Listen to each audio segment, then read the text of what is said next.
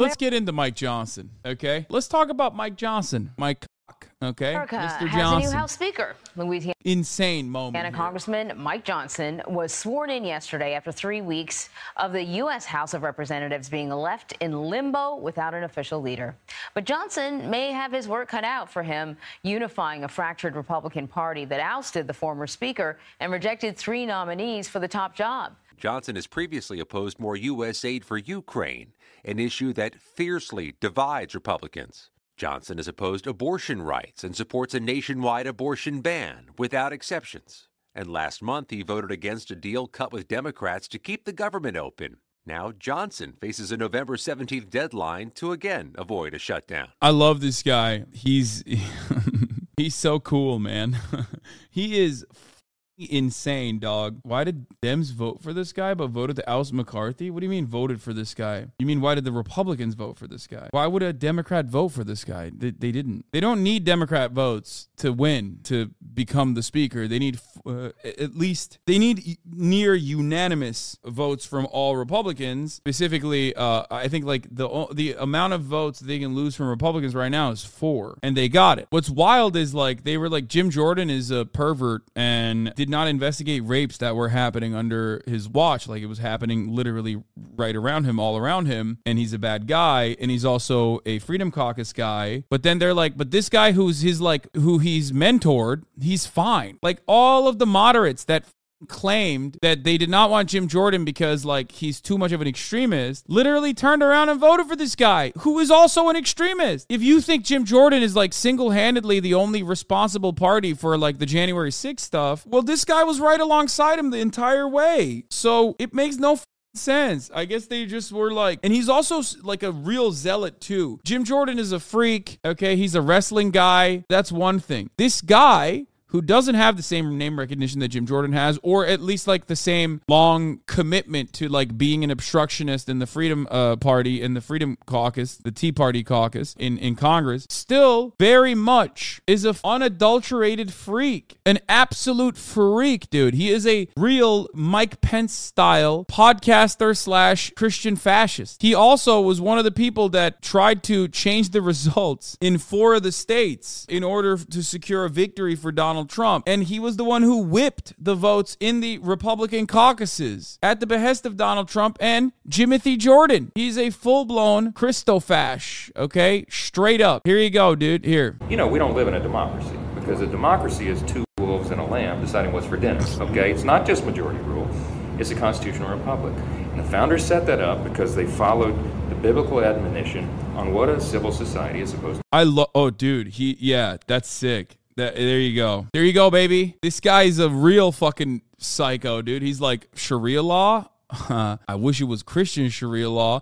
He's he reminds me of like the Quran guys that I remember laughing at when I was growing up in Turkey. That would do like that would basically uh, do the, the the math stuff in the surahs, right? They would be like, oh, this is what the Quran predicted. You know, the the backronym of of uh, the post hoc rationalization that is completely ahistoric. That like the founding fathers actually loved the Bible and they they used the Bible to design the American government. it's awesome. He's got way more, dude. He's got because he has a podcast, so he has so much more. In the late 60s, you remember that what that was about? The counterculture revolution, Woodstock and drugs and peace and free love and all that, but more about the undermining of the foundations of religion and morality.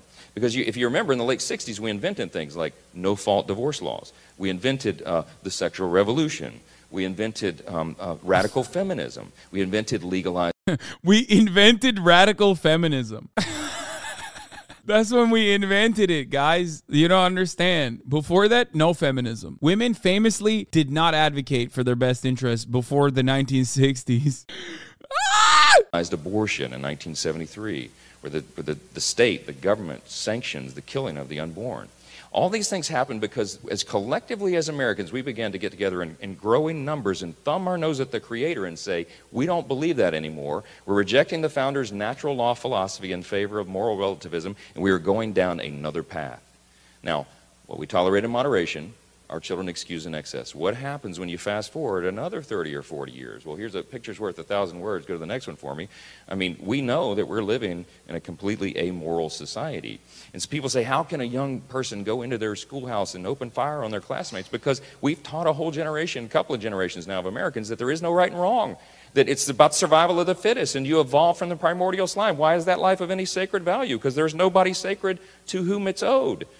None of this should surprise us. And it leads in, in the next slide for me, it leads into just uh, chaos. Uh, if he's an election denier, can he be too brought up on charges? I think he was more of like a like a background constitutional aspect guy. Here's Speaker Mike Hawk on abortion. Let me ask you: Do you support the right of a woman who is just seconds away from birthing a healthy child to have an abortion? I think that the question that you're asking asking does not realistically reflect abortion care. In that the scenario, United would you su- would you support her right to abort that child? I won't entertain theoreticals. It's not a That's not theoretical, ma'am. reality. You're a medical. Dude, what do you mean? Like, if the if there is a serious complication to the health of the carrier, then yes. In in that circumstance, that means the carrier's gonna die, dumb. And that's the only valid reason anyway. There's no place in the continental United States where you can just get a fucking aborabo on the third trimester for funsies. This does not exist. It only exists in your fucking fantasies, you absolute monstrous freak. Yeah, I said aborabo like it's like, like a fun thing. You know what I mean? It's not it's not a, a, a abortion. We're just we're we're making it fun for the and gigs, you know? Sociopathic weirdo, dude. There is no place where uh, you can get an abortion past the first trimester where 90% of abortions happen any way. You get it because there are health complications. You get it because the fetus will not survive. You get it because the carrier will not survive a pregnancy being carried to term. That's it. And these monstrous pieces of act like, you know, they're just literally doctors are chopping babies uh, right as their head comes out of the pussy. You know what I mean? They're like, uh, we put the little guillotine, a baby, uh, a, a pussy guillotine, right as soon as the baby is getting pushed out, pff, chop the head. I am a medical doctor, and that has never happened. Never happened in your healthcare. practice, ma'am, but it, it happens. How about if No, it hasn't. like, what do you mean? What do you mean? What do you mean? It would be murder if the baby comes out and is alive and the doctor kills the baby. That's murder, okay? That's a different thing. Why is it that we can't have the f- conversation on the grounds of reality, which is already horrifying for millions of women in this country? Why can't we talk about the real issues of criminalizing abortion and instead have to drive the conversation into a hypothetical that does not happen. What are we doing here? I'm sorry. I'm not like a r slash atheist Andy by any means whatsoever, but like